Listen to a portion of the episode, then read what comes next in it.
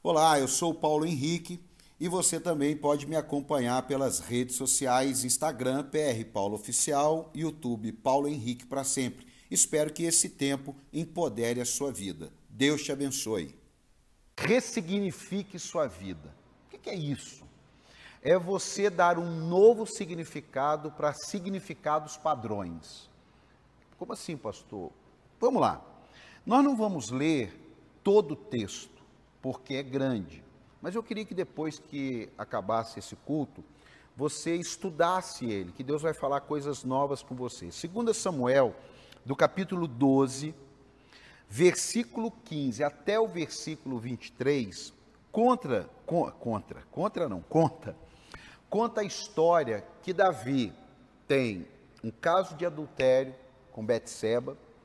Esse caso de adultério, ele gera uma criança, e essa criança, ao nascer, ela está muito doente entre vida e morte. Davi vai buscar a Deus com toda a intensidade. Sabe quando você está vivendo aquela situação difícil na vida, um problema, e você vai, busca Deus, pede perdão, se arrepende, mas a criança morre. E quando a criança morre, a Bíblia diz que Davi se levanta do chão, quando ele fica sabendo, aí você lê lá, ele se levanta do chão, ele vai para casa, ele toma um banho, ele pede comida, e quando ele está jantando, as pessoas dizem para ele ali: Davi, explica uma coisa. Você jejuou, pano de saco, cinza na cabeça, chorou, deitou no chão, se humilhou, pediu perdão, a criança morreu. Agora você vai, toma banho, põe roupa, pede comida. Eu pensei que você ia piorar. Aí Davi diz assim: é que para onde a criança foi, eu irei. E onde eu estou, a criança não volta. Preste atenção nisso. Às vezes na vida da gente, o que está faltando é a gente ressignificar as nossas dores. Ele poderia curtir a dor de que nunca mais ele teria aquela criança, ou ele poderia crer naquilo que cremos, que para onde ela foi, um dia ele iria. Davi ele ressignificou aquele momento na vida dele. É isso que eu quero falar aqui. Para você ressignificar algo na sua vida, um momento até que a gente está vivendo, você vai ter que rever conceitos. Você vai ter que conhecer a palavra de Deus. Você vai precisar entender que uma crise não é o ponto final. Eu já atravessei algumas crises na minha vida que me fizeram pensar que tinha acabado tudo. Eu já atravessei algumas crises na minha vida que eu achei que era a pior, a pior pessoa na face da terra. Eu já atravessei crises na minha vida que eu pensei que todo mundo tinha abandonado, me abandonado. E graças a Deus eu consegui buscar em Deus um entendimento e ressignificar aquele momento. Por quê? Porque se você não ressignificar alguns episódios da tua vida, você para. Você para de viver, você para de orar, você para de buscar Deus, você para de dizimar, você para de ofertar, você para de ter amigos, você vai só parando as coisas. Por quê? Porque alguma coisa aconteceu de ruim e o significado padrão você assumiu ele. É tão mal, eu escrevi aqui, ó, Ressignificar é sair do padrão da dor e entrar na estrada da continuidade. Presta atenção. Qual que é o significado de uma pessoa que perdeu o emprego? Está desempregado? Óbvio, pastor. Vai faltar dinheiro? Óbvio. Pronto, padrão. Agora, o que é ressignificar? Por que, que eu fui mandado embora? O que, que eu posso fazer agora para melhorar como um funcionário? O que, que eu posso fazer agora que vai me impedir de, pelos critérios que fui demitido, não perder o próximo emprego? Você ressignificou. Você perdeu um casamento, dois, três. Por que, que você perdeu um casamento? Ah, porque ninguém presta. Calma aí. Por que, que você perdeu a posição ministerial? Ah, porque ninguém me dá chance. Calma aí. Talvez o significado comum é que está te atrapalhando. Talvez o, aquilo que você quer excluir você é o que mais você deveria incluir você para você ressignificar a sua história. Vamos para Jesus, que ele é o cerne de tudo. Até Jesus era a morte. A partir de Jesus, ele ressignificou a morte. Por quê? Porque quem crê em mim, ainda que esteja morto, viverá. Poxa, então, espera aí. Então a minha vida não para aqui. A minha profissão para aqui. A minha família para aqui. O meu negócio para aqui. O meu, meu ministério para aqui. É, é, meus patrimônios ficam aqui. Né? Minhas dívidas, né? Oh, aleluia. Minhas dívidas ficam aqui. Mas a vida não acaba. Existe um novo significado, ou com Cristo, ou sem Cristo, ou com vírus, ou sem vírus, ou com dor, ou sem dor, ou de luto, ou sem luto, com emprego, ou sem emprego. Então a gente precisa agora dar uma ressignificada no estilo de vida. Qual que era o meu estilo de vida? Casa, igreja, igreja, casa, uma hora tomava um café no shopping, outra hora comprava um negócio, casa. Esse, é, agora eu estou tendo que ressignificar. É literalmente casa, igreja para vir fazer o culto. E lá em casa, tem, qual que era o padrão lá em casa? Na hora do almoço eu gostava de assistir um esporte.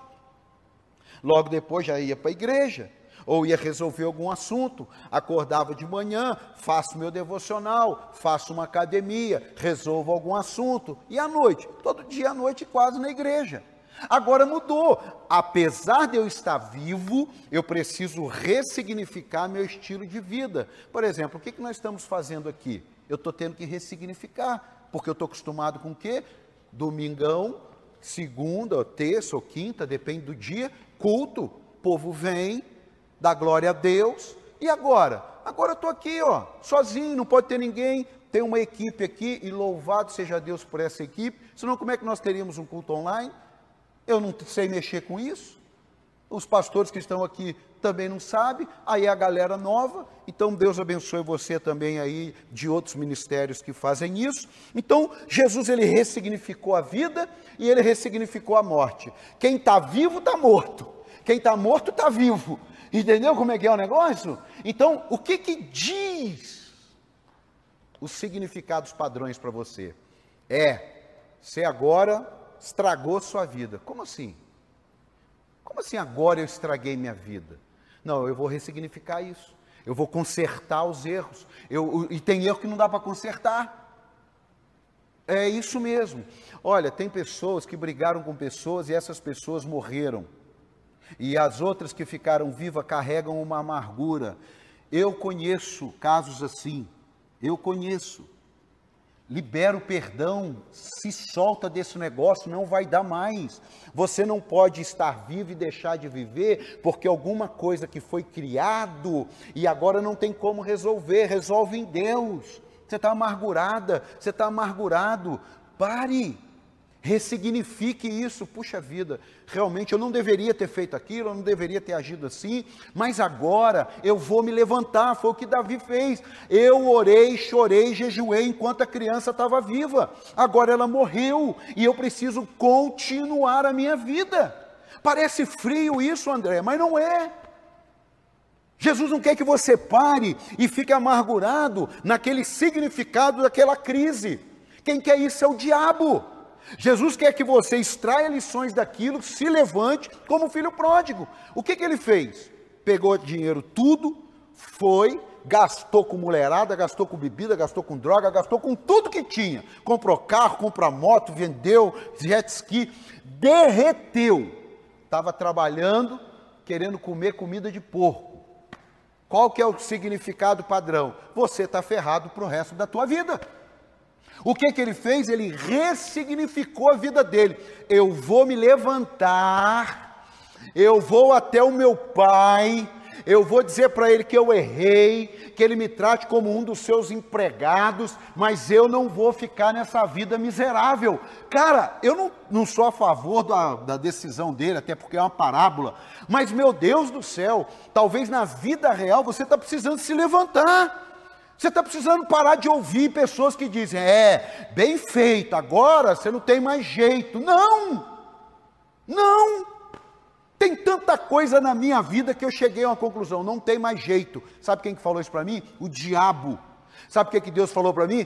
Se levante, ressignifique sua história. Ah, mas o que eu perdi, o que você perdeu, perdeu. Eu quero é restituir na tua vida. Mas para isso eu tenho que levantar. Quanta gente pensando em suicídio, jovem, tendo uma vida pela frente, só porque não tem uma porcaria de um tênis de 500 reais, não tem uma porcaria de um iPhone. Ah, porque meu pai com a minha mãe vai vencer na vida, meu amigo. Você tem perna, você tem braço, um monte de jovem depressivo. Um monte de jovem, o que, que você é na vida? Você vai ser o que Deus quer, cara. Ô moça, vamos aí. Ah, pastor, o senhor está falando isso, mas eu tenho 50.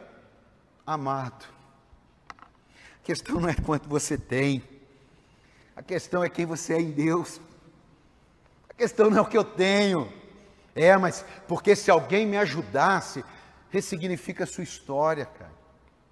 Quem Deus vai levantar para te ajudar, vai te ajudar. Mas quem o diabo levantar para te atrapalhar, ele vai te atrapalhar, irmão. É quem que você vai decidir. Meu Deus, deixa eu ver aqui, senão eu me empolgo com a hora. Ih, tem tempo ainda. Ó, oh, como podemos ressignificar coisas ou situações em nossas vidas? A questão não é o que fazem conosco, mas é o que fazemos com aquilo que fazem conosco. Eu li essa frase aqui, é João Paul Sartre. Ó, oh, é linda. A questão não é o que fazem conosco, mas sim o que fazemos com o que fazem conosco. Puxa vida, isso é libertador. Jesus um dia ele chegou para os discípulos e falou assim: o que, que a galera está falando de mim aí? É, uns estão dizendo que você é profeta, outros estão dizendo que você não sei o que e tal. Tá bom. E vocês? E vocês? O que que vocês estão pensando de mim? Sabe o que, que eu ressignifiquei na minha vida? O que importa eu era uma pessoa muito atrelada assim a querer agradar todo mundo. Por mais que não pareça, eu era. Um dia eu ressignifiquei algo na minha vida com esse texto de Jesus. É muito importante as pessoas que estão com você, você saber o que elas pensam de você. É muito importante a minha equipe, as minhas ovelhas, os meus liderados, eu saber o que eles pensam. Mas fora isso, é reputação. Tem gente que está precisando ressignificar. Ó, não é a sua reputação que define quem você é, é seu caráter. É quem você verdadeiramente é. Reputação, irmão, tem alguém me assistindo agora, ele pode criar uma reputação minha. E aí? Se fosse outra, morria. Mas hoje, ah, pastor, teve um amigo meu que foi na igreja, não gostou do Senhor. Entra na fila. Entra na fila. Mas a gente precisa ressignificar algumas coisas. Talvez você vive oprimido ou oprimida porque quer estar numa roda que as pessoas não te querem. E você amputa sua alma. Você anula o seu bem-estar. Por quê? Porque você quer dar o mesmo significado. Não, só tem esse mundinho aqui. Não, irmão. Você tem outros lugares para ir tem outras pessoas para conhecer. Eu não estou falando para você sair da onde você está. Eu estou só falando se for o seu caso. Tem alguém para dar um amém aqui? Dá um amém aí, a equipe. Olha aqui, eu gosto do texto que Pedro não pesca nada. É, ele não pesca nada. Só que quando ele chega de uma pescaria de nada, o que, que acontece? Chega Jesus. E Jesus fala assim: Ó, oh, estou precisando do teu barco. Não, tudo bem, pode usar. Jesus faz o que tem que fazer e fala assim: Mas é. Vamos pescar. Não, não, não. Deixa eu te explicar o significado de uma boa pescaria. O significado de uma boa pescaria tem a hora. O significado de uma boa pescaria tem que ter a manha. Agora, o senhor não tem manha, o senhor até fala bem, muito bem, gostei do, do, do que eu ouvi. E agora não é a hora. Aí, ele fez isso? Não. Mas por que, que ele não fez isso? Ele não fez isso porque quem falava com ele era qualquer um. Ele fez isso porque quem falava com ele era o próprio Cristo. Quem falava com ele era o próprio Deus, quem falava com ele era o Espírito Santo, quem falava com ele era Jesus, quem falava com ele era quem tinha uma palavra para mudar o significado da vida dele. Quem é que você ouve? Ah, eu ouço o meu amigo. Que amigo? Ah, um amigo que eu. Ah, cara, moça, amigo, empresário. Aí o que que Pedro faz? Ele ressignifica. Eu pesquei a noite inteira e nada apanhei. O padrão é amanhã eu voltar a pescar. Mas por causa da tua palavra, por causa da tua palavra, eu vou pescar. E quando ele ressignifica o entendimento, o barco dele enche a ponto de quase afundar, de tanto peixe que esse cara pegou. Eu acho que tinha uma hora que os peixes estavam agarrando assim, subindo e entrando no barco, porque a Bíblia diz que os barcos, o barco dele quase afundou, quase foi a pique. E aí o que, que ele faz? Ele chama outros barcos, porque ele ressignificou a história dele na palavra de Cristo, ele foi abençoado e as pessoas ao redor dele foram abençoadas. Quantas pessoas estão sofrendo por amarem pessoas que estão sofrendo, estão agarradas a um luto, estão agarradas a um desemprego. Tem gente que foi mandada embora há 30 anos e não arrumou mais emprego. Por que será?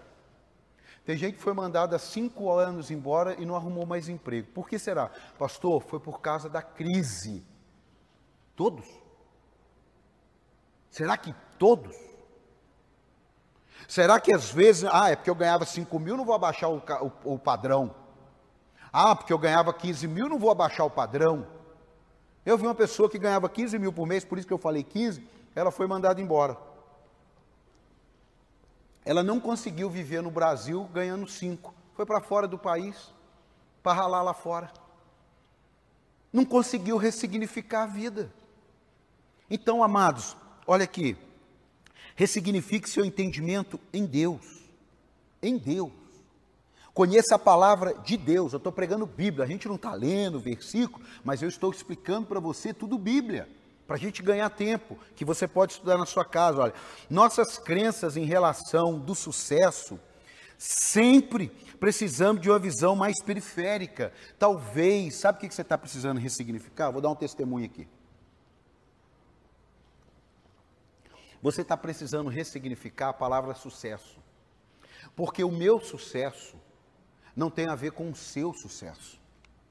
Porque quando eu achava que o meu sucesso tinha a ver com o seu, eu me frustrava. Por quê? Porque cada um tem uma passada. Cada um Deus chamou para fazer uma coisa. E é muito legal você ser uma pessoa, entre aspas, de sucesso, de renome. É muito legal. É muito legal. Agora, não são todos. Não são todos.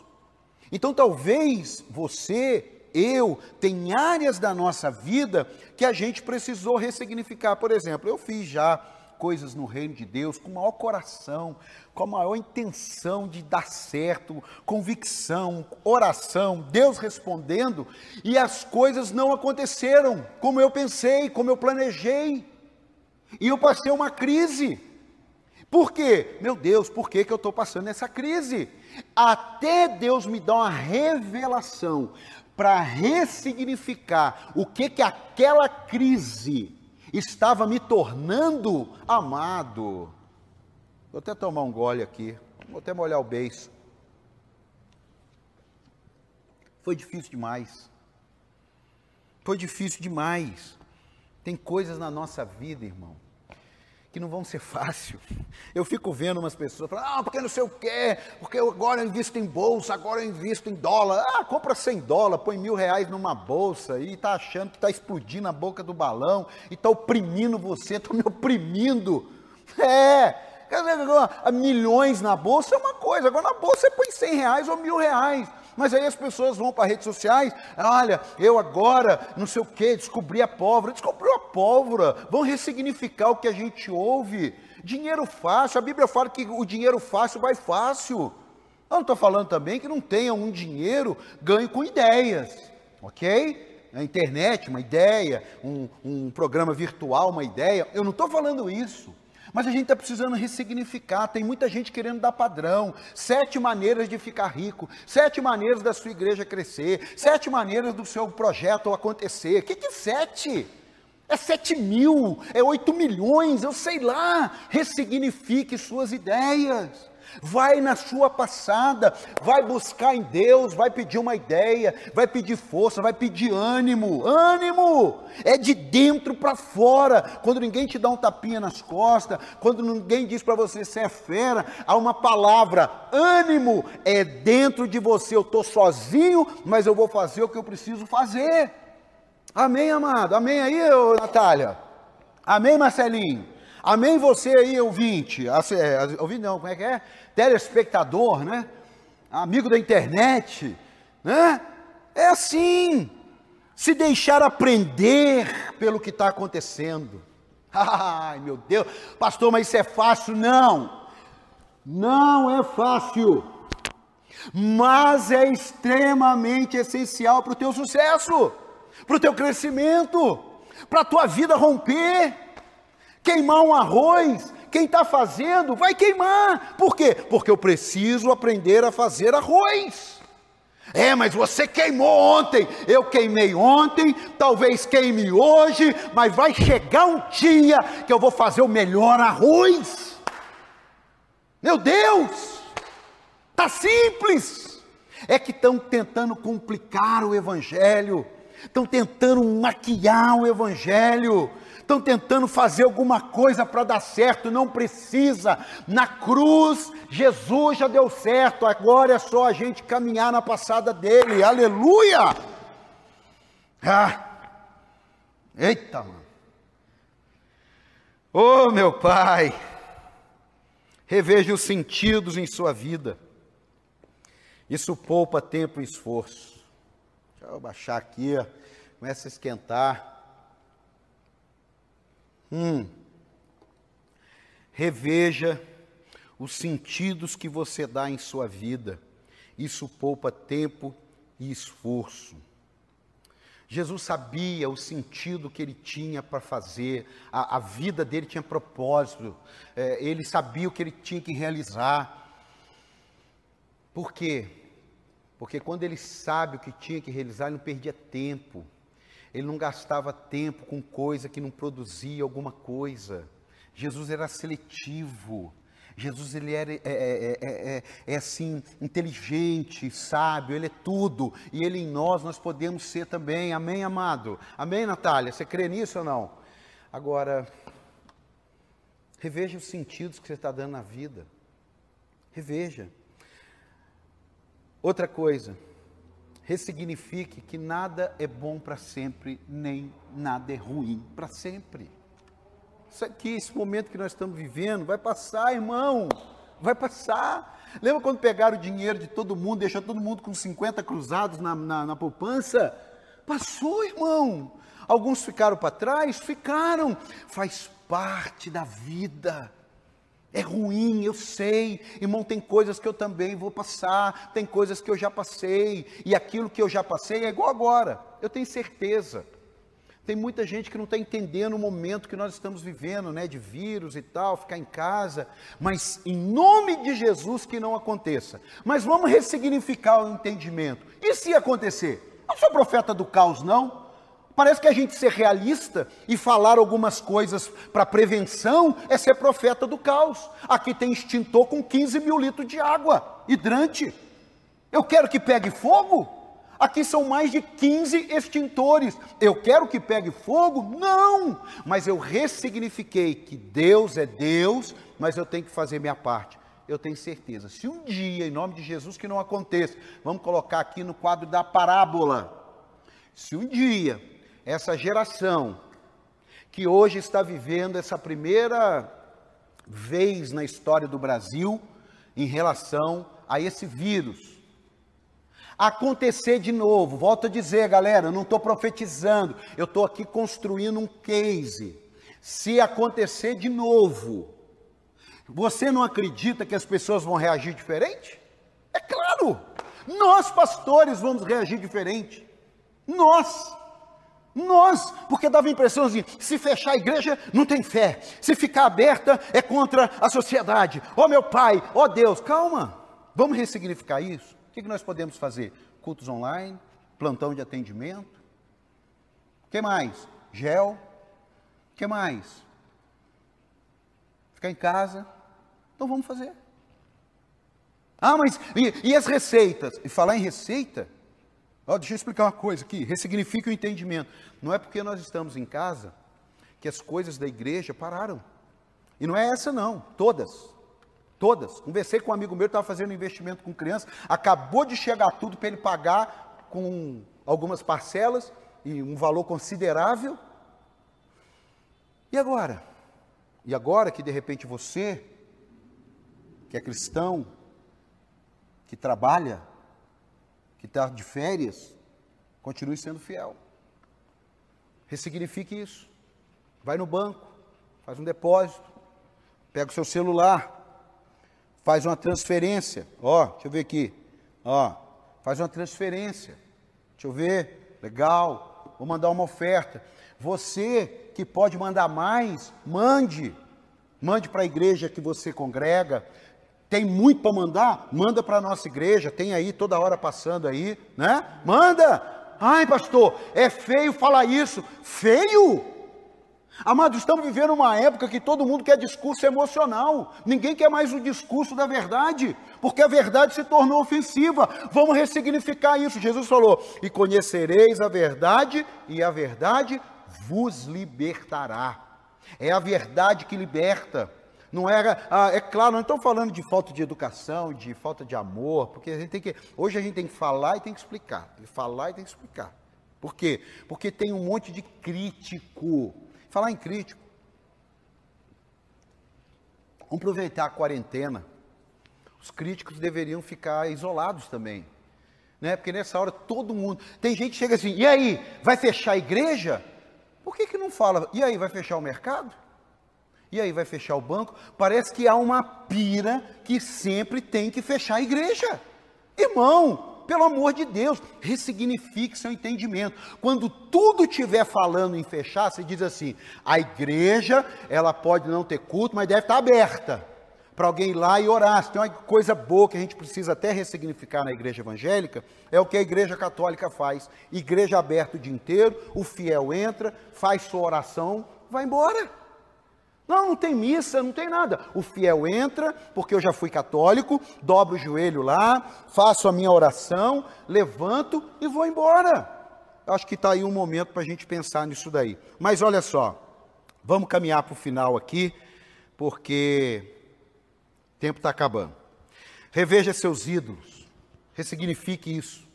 Talvez você está dando muito significado para quem não merece nenhum refaça seus heróis, todos nós precisamos de referência. Refaça seus heróis. Quem são seus heróis? Ah, meu herói é um homem de ferro, é, é, o Batman. Não, irmão. Foi uma referência de vida. Qual casal que você fala assim, uau, eu queria ser como aquela família. Não tem problema isso, não. Ressignifique.